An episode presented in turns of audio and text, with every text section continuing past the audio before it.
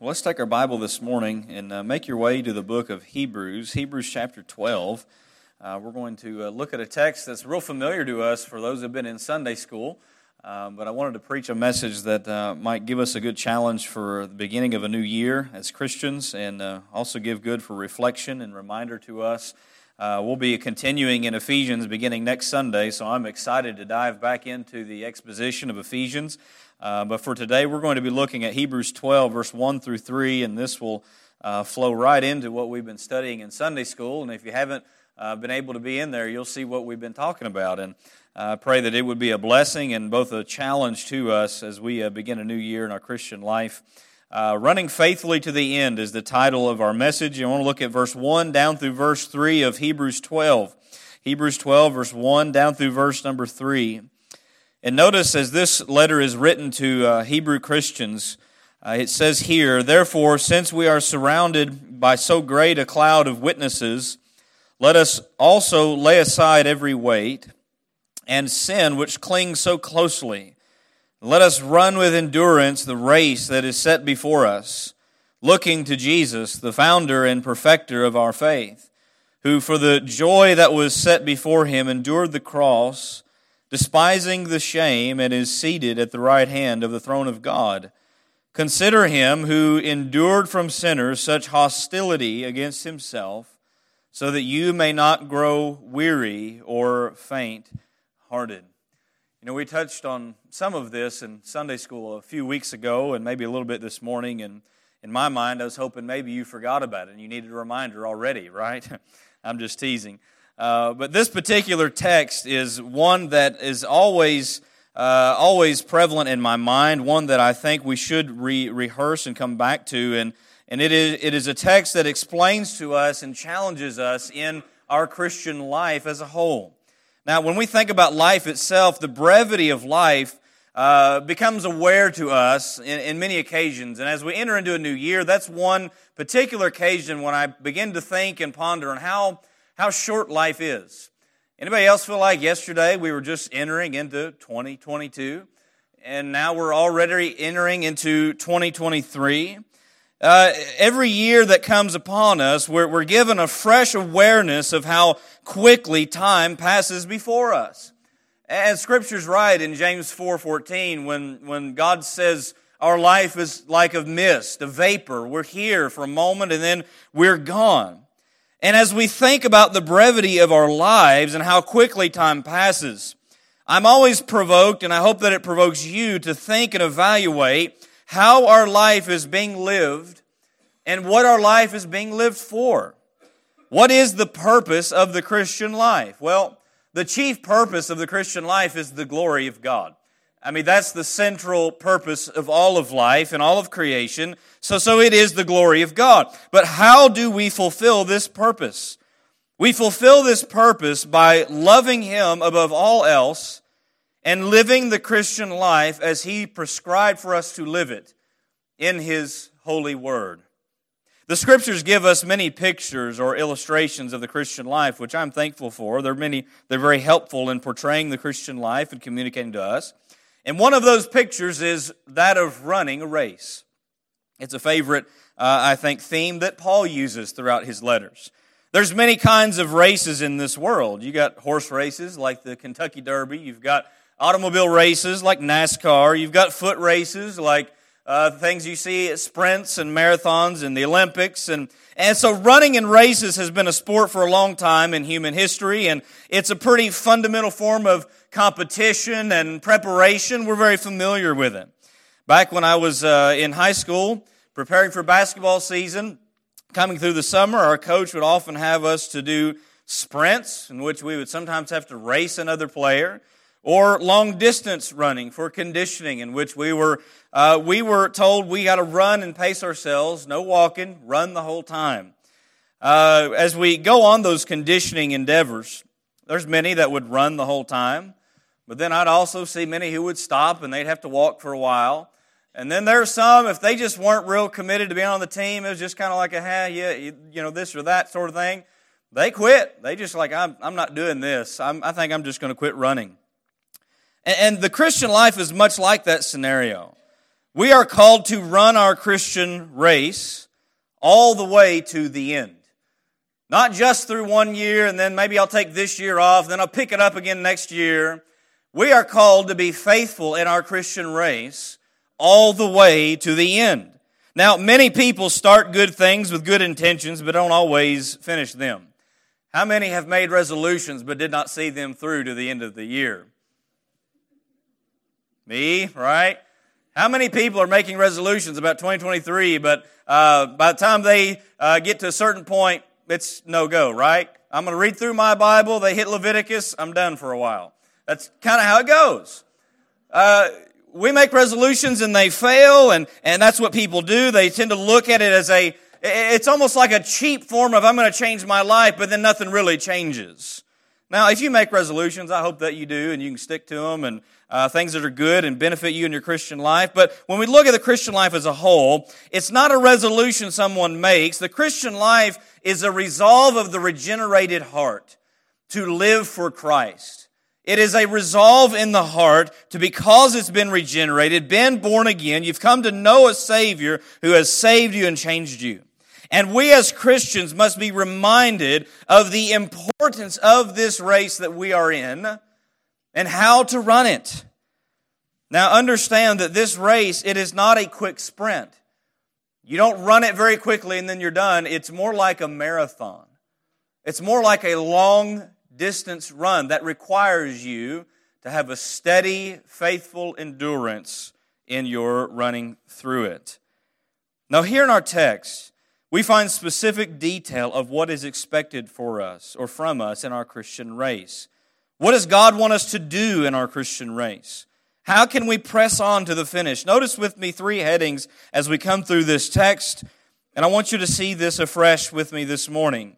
Notice number one, the exercises of our Christian race. There are some specific things that we can glean that we are to exercise and do as a call in this race.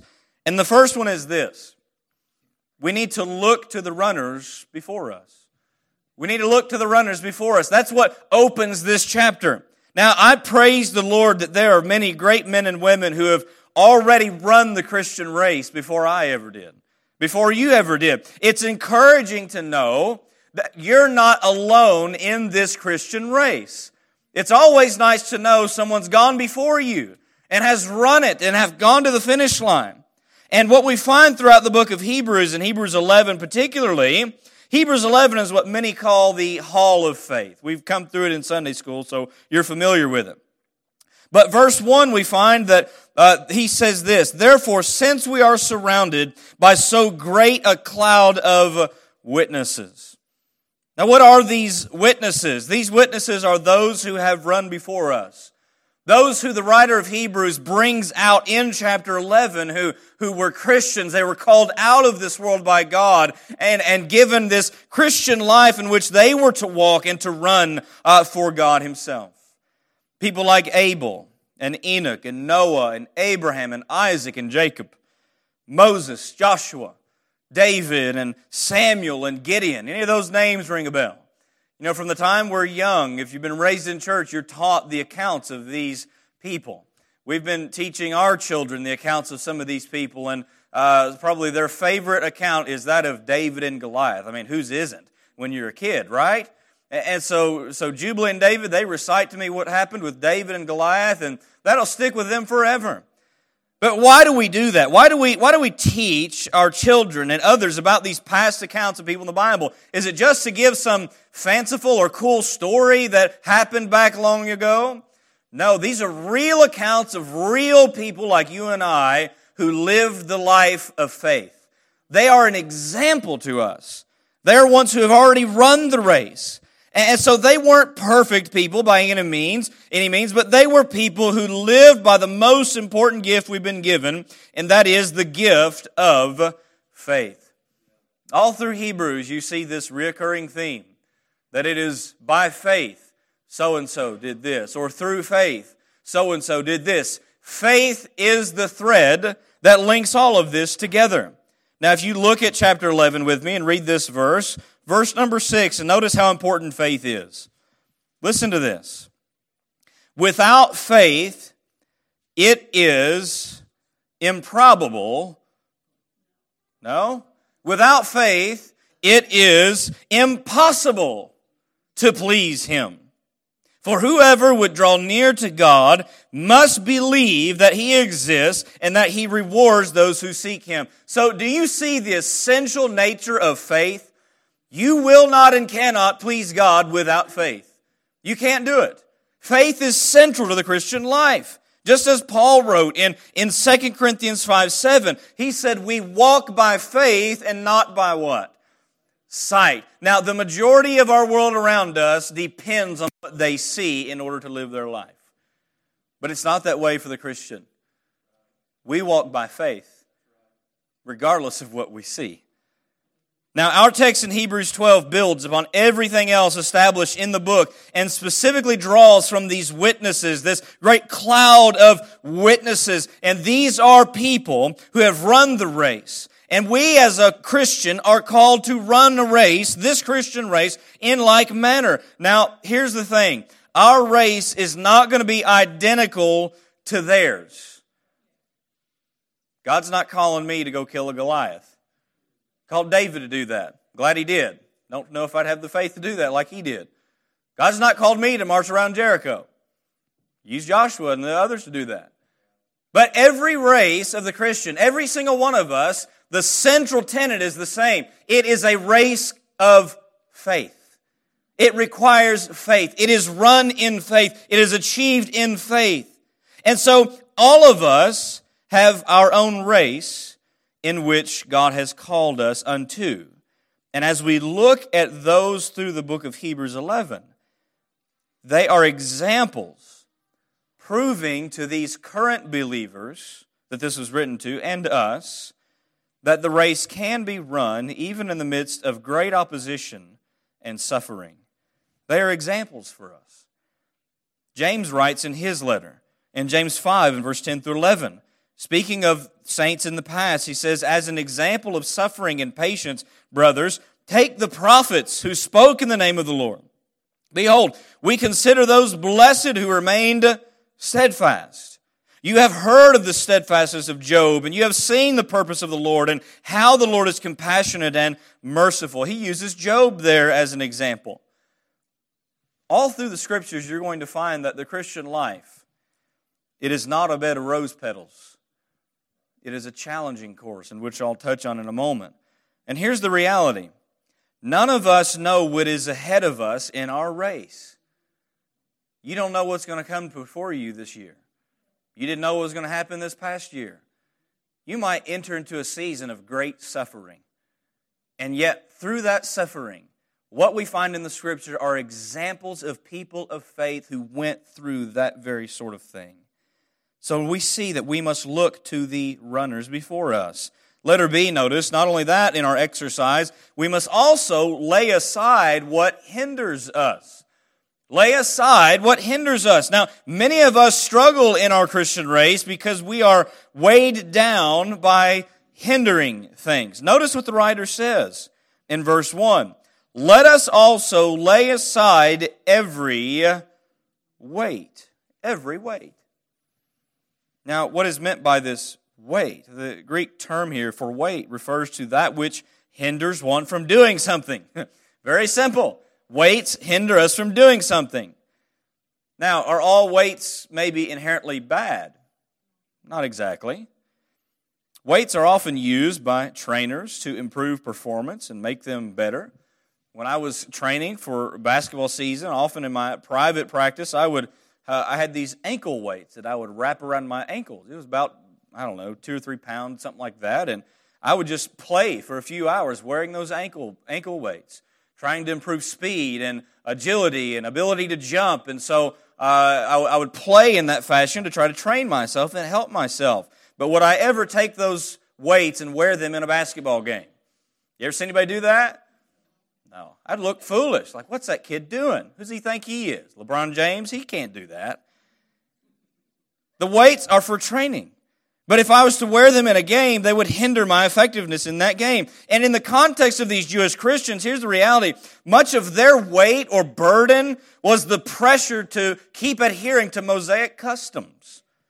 Now, those things weren't necessarily sinful, the ceremonies and such. They were the law of God of the Old Testament, but they were no longer needed. They were no longer part of the new covenant community. They didn't need to keep doing those things. And so the pressure and burden of those things was weighing them down. Now, when we think of our own Christian life, there are many other weights or burdens that Christians have that sometimes they don't realize they have. I think John Calvin comments well on this, and I'll read a quote from him. He says, Now there are various burdens which delay or impede our spiritual course, such as the love of this present life, the pleasures of the world, the lusts of the flesh, worldly cares, riches also, and honors, and other things of this kind. Whoever then would run in the course prescribed by Christ must be must, for, must first disentangle himself from all these impediments. For we are already of ourselves more tardy than we ought to be. So no other causes of delay should be added. He has a lot of truth there.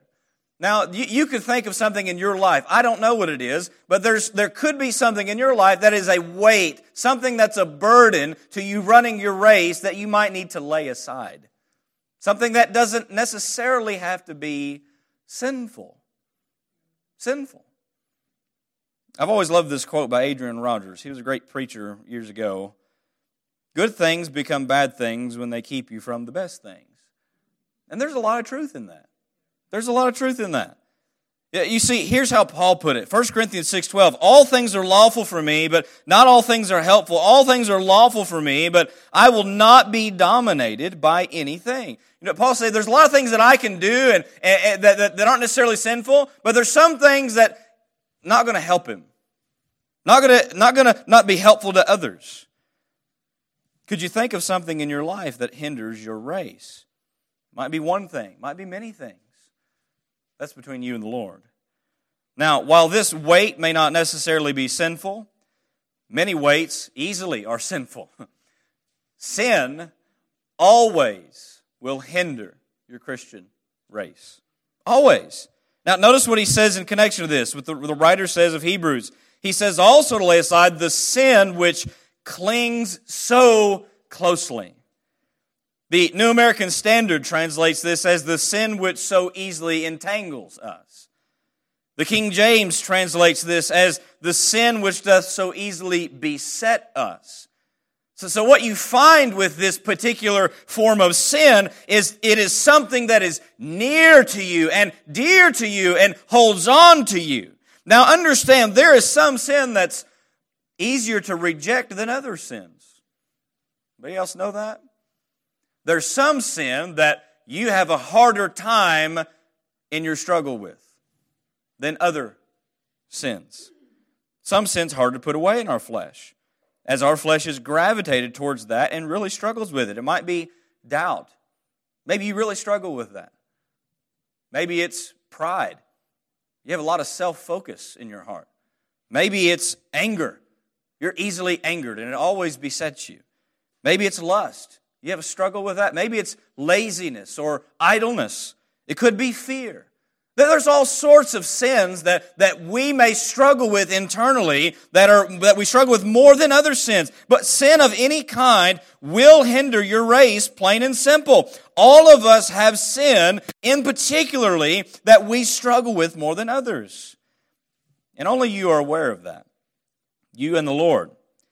And if you're going to run your race as you ought to, we are called to lay aside the sin that easily besets us. Now, that doesn't mean that you can just, I guess, uh, cause it to no longer exist. It's always going to be something that's warring with you. But you are called as a Christian to daily mortify and put to death sin in your life. Put it to death. And this takes conscious application and discipline. God is not just going to make you live holy, although He is working in you towards that goal. There is a Christian responsibility to be holy. What does Peter preach to his people, to the church in 1 Peter? He says, Be ye holy. Why? For I am holy. Speaking, quoting what the Lord says. Now, listen, listen to this text. I think this is a great comparison. In, in 1 Corinthians 9, 24 through 27, Paul the Apostle is writing, and he's, he's talking about his own race and uh, the importance of this race and the discipline it takes for runners in a race. Notice what he says in 1 Corinthians 9, 24 through 27. He says, Do you not know that in a race all the runners run, but only one receives the prize? So run that you may obtain it. Every athlete exercises what? Self control or discipline in all things. They do it to receive a perishable wreath, but we an imperishable. So I do not run aimlessly. I do not box as one beating the air, but I discipline my body and keep it under control, lest after preaching to others, I myself should be disqualified. That passage is a challenge to me. That we are called to exercise self control in our Christian life, discipline in our Christian life. Where do we see self control at? Galatians 5. The fruit of the Spirit is what? Self control, temperance. So, this discipline is something that is a daily duty for us. And we lay aside what hinders us, our weight and our sin that clings so closely. Number, letter, letter C, notice this also. This is very important in our exercise of the Christian race. We are also to endure through what faces us. Endure through what faces us. Now, running a race is not an easy task. Sometimes your race takes you downhill, sometimes it takes you uphill. Now, I don't know anyone who enjoys running uphill. You enjoy anyone enjoy running uphill? Not me, right? Not you. It's tough. I've run plenty in outdoor settings, and anytime a hill is in my line of sight, I groan deeply. If you run, you know what I'm talking about. This happens in our Christian life. You know, the word race here, it comes from the Greek word agon, and it's from where we get our English word agony. agony. I mean, I understand that in a physical sense because sometimes you run and, and, and, it can be agonizing. But, but in a spiritual sense, this is true also. Sometimes in our Christian race, we may face an agonizing season in our run, a hard season, a season of suffering. Things come into our life that are hard to get through, but yet we're still called to faithfulness, to endure. Might be something physical, mental or marital, financial, relational. There's all sorts of ways. There's a variety of ways that we suffer in this Christian life. And yet, as Christians, what are we called to do? We're called to keep running. We're never called to stop running. Now, for these Hebrews, they were facing pressure for their faith from their fellow Jews, which would soon turn into all out physical persecution. So, how do we run in these times of suffering? Notice that he says we must run with endurance. The endurance. Now, the Greek term here for endurance is defined like this the capacity to hold out or bear up in the face of difficulty. And friend, that is the true test of endurance. Continuing to go when it's hard. Because most people just want an easy route, don't they? They don't like what's hard. Endurance. That might, uh, that could also be translated as, as patience or fortitude, steadfastness or perseverance. And friend, this is where today's gospel has, has been so distorted. It's been given this image that the Christian life is one of wealth and health and happiness, and God's just going to give you all sorts of blessings if you're a Christian. But you understand that Christianity, true Christianity, brings various forms of hardship and suffering. It's not an easy walk. It's not an easy walk. Now, listen to what Jesus said. Remember this. He said in Luke 9:23, "If anyone would come after me, let him deny himself." That's the first hard thing that people have a struggle with, denying themselves. But notice this, and take up his rose petals daily and follow me. Take up his what? His cross, right?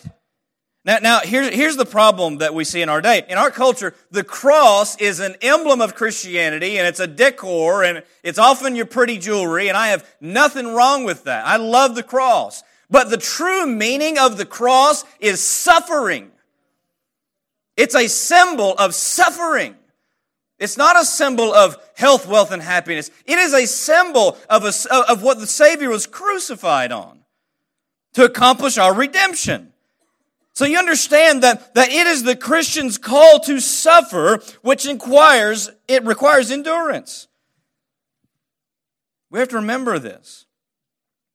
And with that, we need to remember that this race, as we see in this text, notice the last, last three words. Excuse me, four words. It's, it is set before us. It's set before us. You know what that means? I don't set my race out before me, God sets that out before me. I don't choose the path of my race. The Lord chooses that for me. The Lord does that. And so God has laid out your race by His perfect and gracious will. Now, some may suffer more than others. But in every Christian's race, there is a sovereign God who sustains and brings His children through. Your race is different than mine, but yet the same principle remains. And so, while in this race, we have to ask ourselves are we determined to, endure and run our best no matter what life brings us or what God brings us in our life? Here's what Paul's resolve was. Philippians 3:14 he said I press toward the goal for the prize of the upward call of God in Christ Jesus. If anyone if anyone endured such suffering outside of Jesus that it would have been easy to slow down and quit and drop by the wayside, it was Paul. Paul. But instead, what we find, he's pressing towards the mark.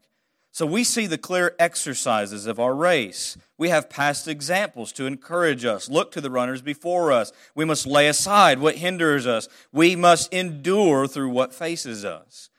That brings me to number two this morning. Notice with me the example for our Christian race. Now, we can look at Hebrews 11 and see all kinds of great examples, but the author here gives us not a example, but the example. The example. And who would the example be? Christ Jesus. Christ Jesus. So, three quick things here about this, which we look to in our example. We look firstly to the person of Christ. We look to the person of Christ. We look to Him. We look to Him. This is about focus. This is about uh, our mindset and where we're looking. Focus is a major key in, in running any race. Uh, it is stirring of the mind on either the good or bad, the positive or the negative.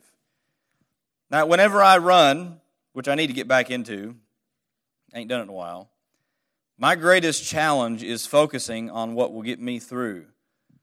The longer you run, the more pain you tend to feel. You feel like your side's about to give out, getting cramps and all that, your legs and your knees and all of that. And, and when you begin to really think and focus in on how much it hurts, it's easy to think, ah, I might not finish this mile. I think I'll stop a little short of what I thought I was going to do. But when I focus on the satisfaction of finishing well, then I have proper motivation. When I try to put it out of my mind, and usually the way I put it on my mind and when I'm running is, Lord, help. Lord, help me. I'm about to die. And usually I begin praying, and He tends to help me. I try to get my mind off the pain.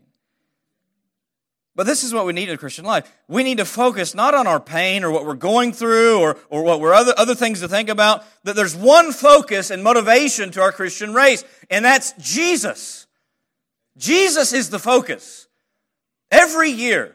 Every year he is the focus of our race that we run. You look at verse 2 and what do we see we're to be doing? He says to be looking to Jesus as we run this race. Looking to him.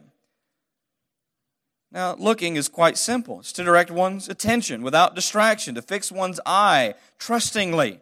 So, so understand this isn't just a casual glance. Okay, there's Jesus, and I'll go back to this focus on other things. It's an intentional focus without distraction from surroundings. I think one of our greatest problems as humans we face as we're trying to run this Christian race is distraction. We're so easily distracted by a variety of things. Maybe it's something personal in your life. Maybe it's something you saw in the news or something we see happening in, in, in Russia and Ukraine, and we get worried and afraid. And there, there's an untold number of things that distract us. You remember what happened when Peter stepped out onto the water? He's looking at Jesus in the midst of a raging storm around him. He said, Lord, if it's you, bid me come and I'll walk. That was faith, by the way. He steps out and Peter begins to walk on water, going to Jesus. Imagine that experience. But then what happens? He began to see the waves and the wind, the boisterous storm around him, and he begins to sink. Why does he begin to sink? Because his eyes left Jesus and went to the storm. And there's a great parallel of application there.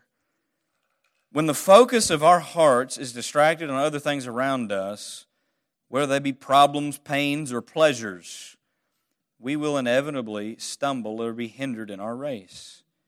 Jesus is to be our focus point. Now, why do we look to Jesus in this way? Notice what he says about Jesus, the person of Jesus. Looking to Jesus, the founder and perfecter of our faith. He is the founder or, or the author, the originator. And when, it, when he says he's the founder, it means he's the one who originated it. He is the beginning of our faith. Now, we think about our Christian life. All of who we are is due to Christ alone. There's not an ounce of our salvation or Christian life that we can say, oh, it's all me. All glory goes to Christ. All of it. He paved the way before us with his own life and obedience to the Father. Notice he is also the perfecter of our faith. The word perfecter here refers to one who brings something to a successful conclusion, a successful conclusion. So, so here's what you see. Christ has completed the course necessary for our faith in full. We, we see the first aspect of this with his redemption on the cross. And Jesus is dying on the cross. He's about to give up his last breath. What did he say on the cross? Tetelestai. It is what?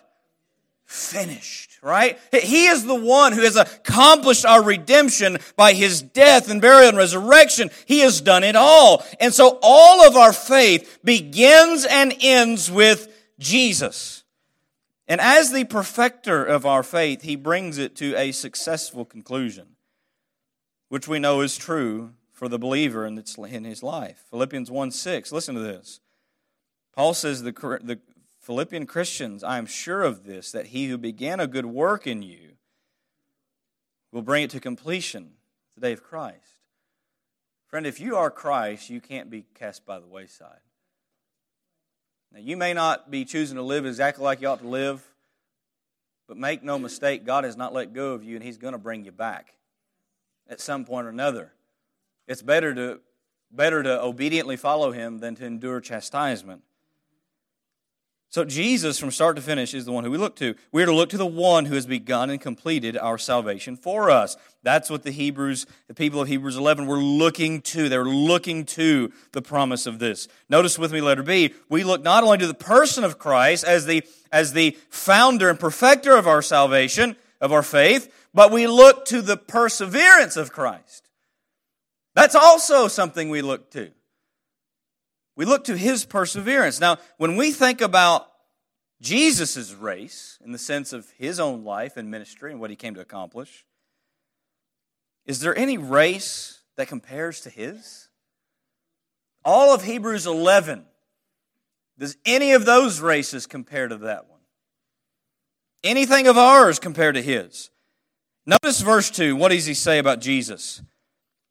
It says of him who for the joy set before him, endured the cross. Now we think about the cross for a moment.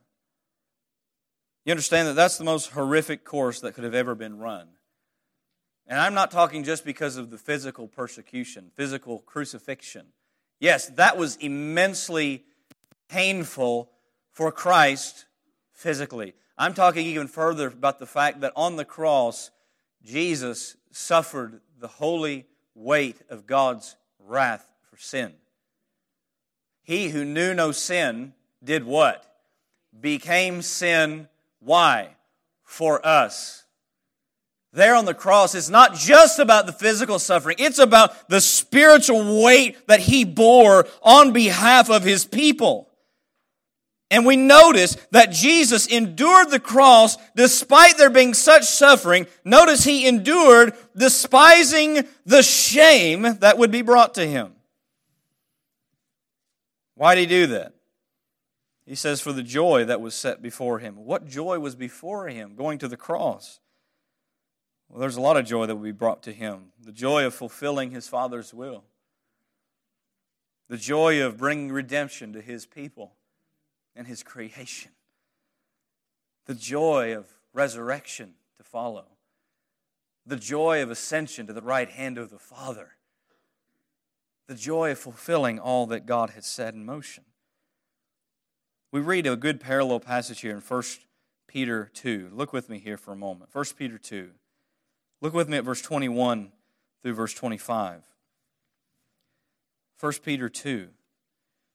This ties into us.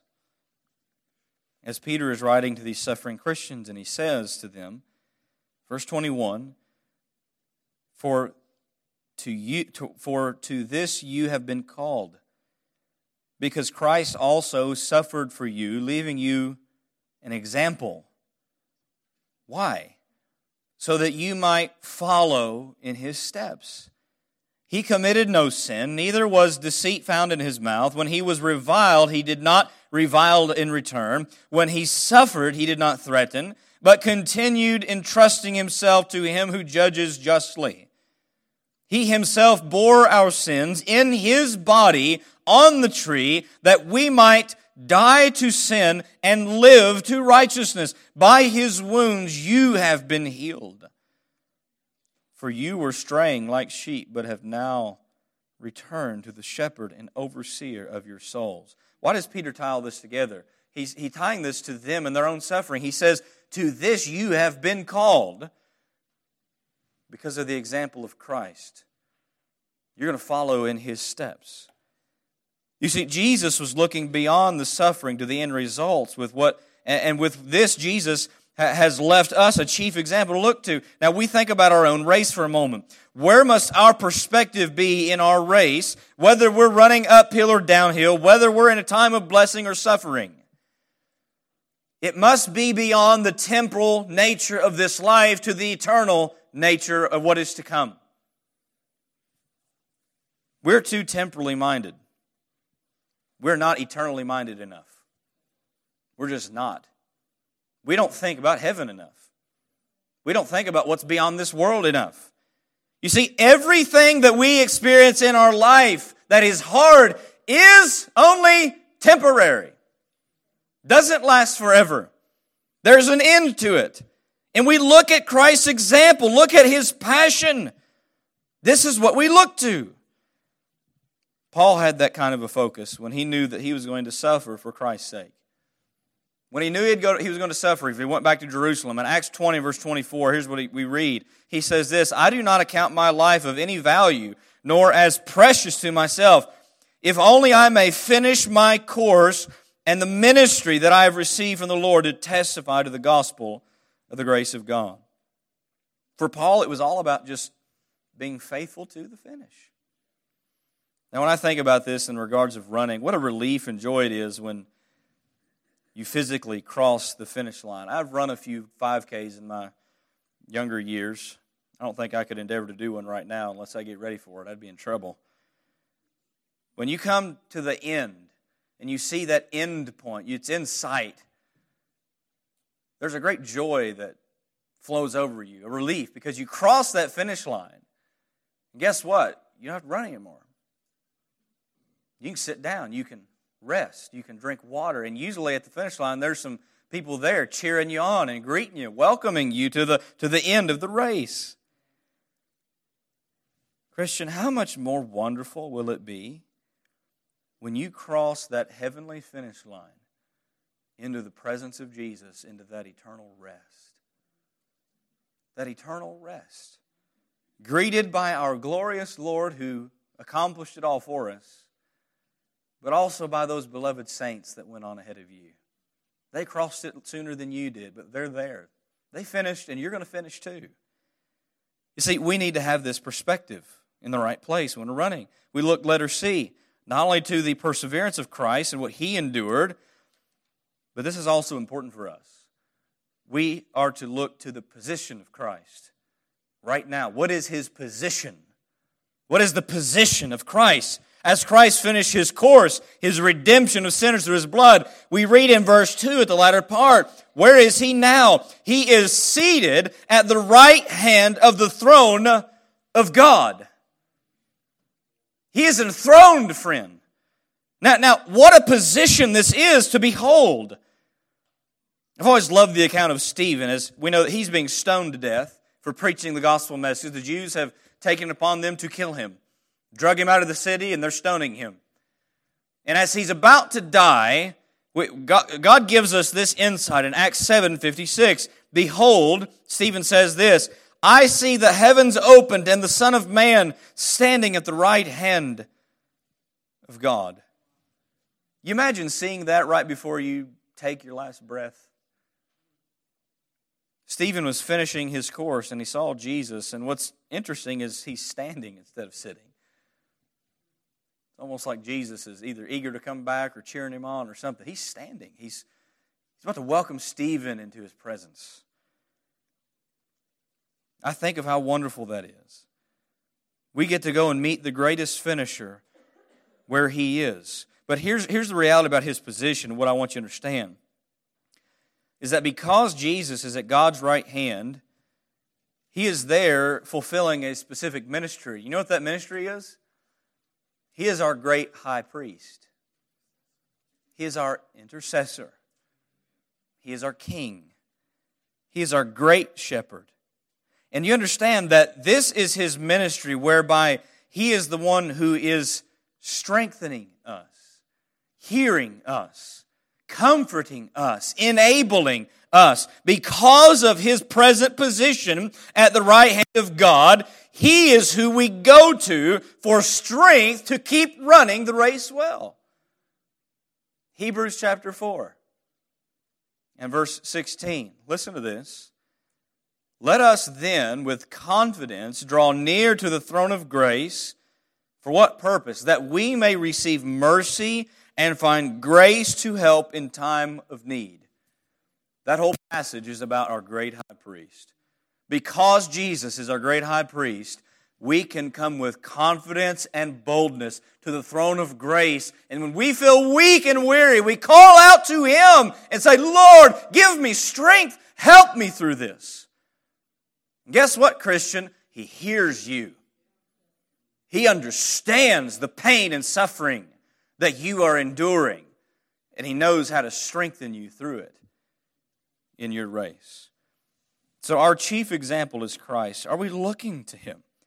Are we looking to Him? Number three this morning. I want you to see the encouragement for our race. And this really just ties together to what we just saw about looking to Jesus, but it's worded in a little different fashion we need to remember how Jesus ran and how he finished. Look at verse 3. Scripture says, Consider him who endured from sinners such hostility against himself, so that you may not grow weary or faint hearted. Now, the word consider here, it's the Greek term from which we get our English word to analogize. Analogize. It's, it's to reason with, with careful deliberation. It is to compare something to assist in understanding. So there's a contrast to, that you're to make to help you understand and see. And what is it that is to be compared here? It is to compare the suffering of Christ. Compare the suffering of Jesus to our own. So let's, let's think about this for a moment. These Hebrews were facing persecution that wasn't yet unto death. You read that later. It's not yet unto death, but it about to get there. They knew that the unbelieving Jews in Jerusalem, they had already given the verdict about Jesus long ago. Remember what the verdict was about Jesus? Crucify him. Crucify him. Kill him. These Hebrew Christians are very aware that their identification with Christ is not accepted by the majority of their Jewish brethren. It is hated by them. And the point here that Scripture's making is that they are to consider Jesus in light of this. Consider Jesus. What must they see and know when they consider Jesus? Jesus willingly endured the suffering of crucifixion all the way unto death for them to have eternal life. He willingly took that judgment of sin on himself. He endured from sinners, verse 3, such hostility against himself. If Jesus did that for them, is it too much for them to suffer on behalf of Jesus? To continue to endure on behalf of Jesus? No, it's not. Now, this brings me to consider our own self. Compare what Jesus endured to what we actually endure. It's so easy for us to elevate our own suffering, isn't it? It's easy to do that. I'm not saying take it lightly, but I'm saying we, we naturally tend to elevate our suffering. But is there really anything so hard that we cannot endure for Christ's sake, even death? No. No. Is there any suffering that we could possibly endure that is worse than what Jesus suffered for us? No, there's not. That is what you and I are to consider. Look at what Christ endured for you for the purpose of this that we not be faint hearted because he's already gone all the way for us. So, letter B, we resolve to run like Jesus to the finish. Upon considering him in verse 3, we are to be encouraged not to faint in our race. If we're not careful, Christian, you can easily grow weary and become faint hearted. We've probably all been there at some point in our life. All of us. You ever been discouraged, down, felt like quitting? We've probably all been there. There's many times early in my ministry I thought, I struggled with depression, discouragement deeply. I thought maybe I just ought to quit. Let's do something else. But the thought that always came back to me was this Jesus went all the way for me. How can I quit? How could I ever quit? That thought wouldn't let me quit. You come back to see who Jesus is and what he's done for you. Now, here's the reality. Many runners in this race become fatigued and depressed with life. They may think they can't go any further. Understand that this thinking must be remedied by considering Jesus afresh. Consider him. Read about him. Look at what he's done. And don't grow weary in that. Listen to what Scripture says. Second, Second Thessalonians 3.13. As for you, brothers, do not grow weary in well-doing. Paul said in Galatians, do, be not weary in well-doing, for in due season you'll reap if you faint not. When we consider afresh what Jesus endured, that is motivation and strength for us to consider him. Because here's the reality the devil would love for you to be weighed down by weights and sins of this world. That's what he wants. He would love for you to be like Israel and look back to the comforts of Egypt. Look back to the world. The world seems to be living carefree, right? Enjoying life, partying. How many millions of people are hung over this morning? Not worshiping the Lord, but man, they're living the good life. That any clue they're on the, road, on the road to hell. Christ has changed everything for us.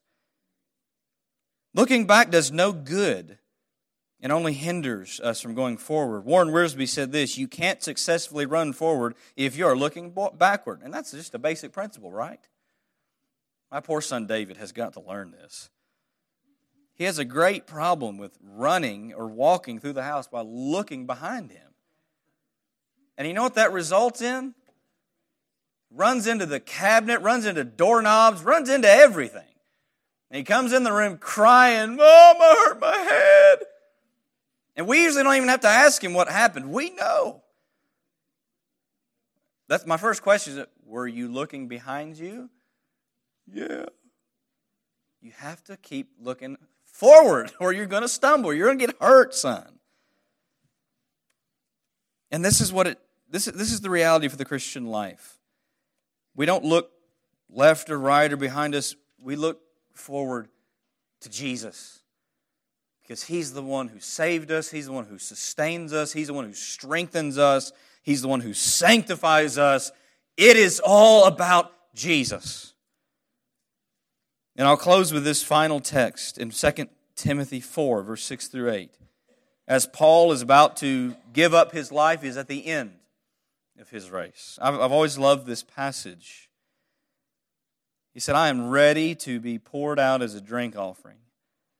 The time of my departure has come. I have fought the good fight. I have finished the race. I have kept the faith. Henceforth, there is laid up for me the crown of righteousness, which the Lord, the righteous judge, will award me on that day, and not only to me, but also all who love his appearing. Paul's an example. I want to have that same kind of conviction. So, the Christian race, friend, it's a beautiful picture of the Christian life. We're all runners. You're either running well or you're running poorly. But you're running, you're in it. And as I always look and contemplate a new year, I realize that I'm not promised that I'll go beyond 2023. This might be the last year I get to run. Consider that prospect, Christian. I'm not calling on you to make new resolutions and all that. If you do that, that's fine. I'm calling on you to have a resolve in your heart that I will run faithfully for Christ to the end, no matter what that entails. Might be uphill, might be downhill, but regardless, my commitment is to Christ alone, one day at a time. And as you do that, you will be greatly rewarded for that once you find your way across that finish line. Let's contemplate those things as we start a new year. We stand to our feet as we have a closing prayer and song. Father in heaven, we bow before you this morning. We're so thankful for your word, how you speak to us, the text before us, Father, the great challenge that this scripture gives to our hearts. How often we need reminded of it. Father, we are easily distracted. We are easily discouraged. We are easily drawn away by the things of this world that are temporal and amount to nothing. They are vanity of vanities. Lord, stamp eternity upon our hearts, upon our eyes, upon our minds. May we keep ourselves focused upon Christ, one day at a time, faithfully running all the way to the very end. We pray that you would take this word and seal it to our hearts. May it affect us as we enter into this week and into this year. We ask it in Jesus' name.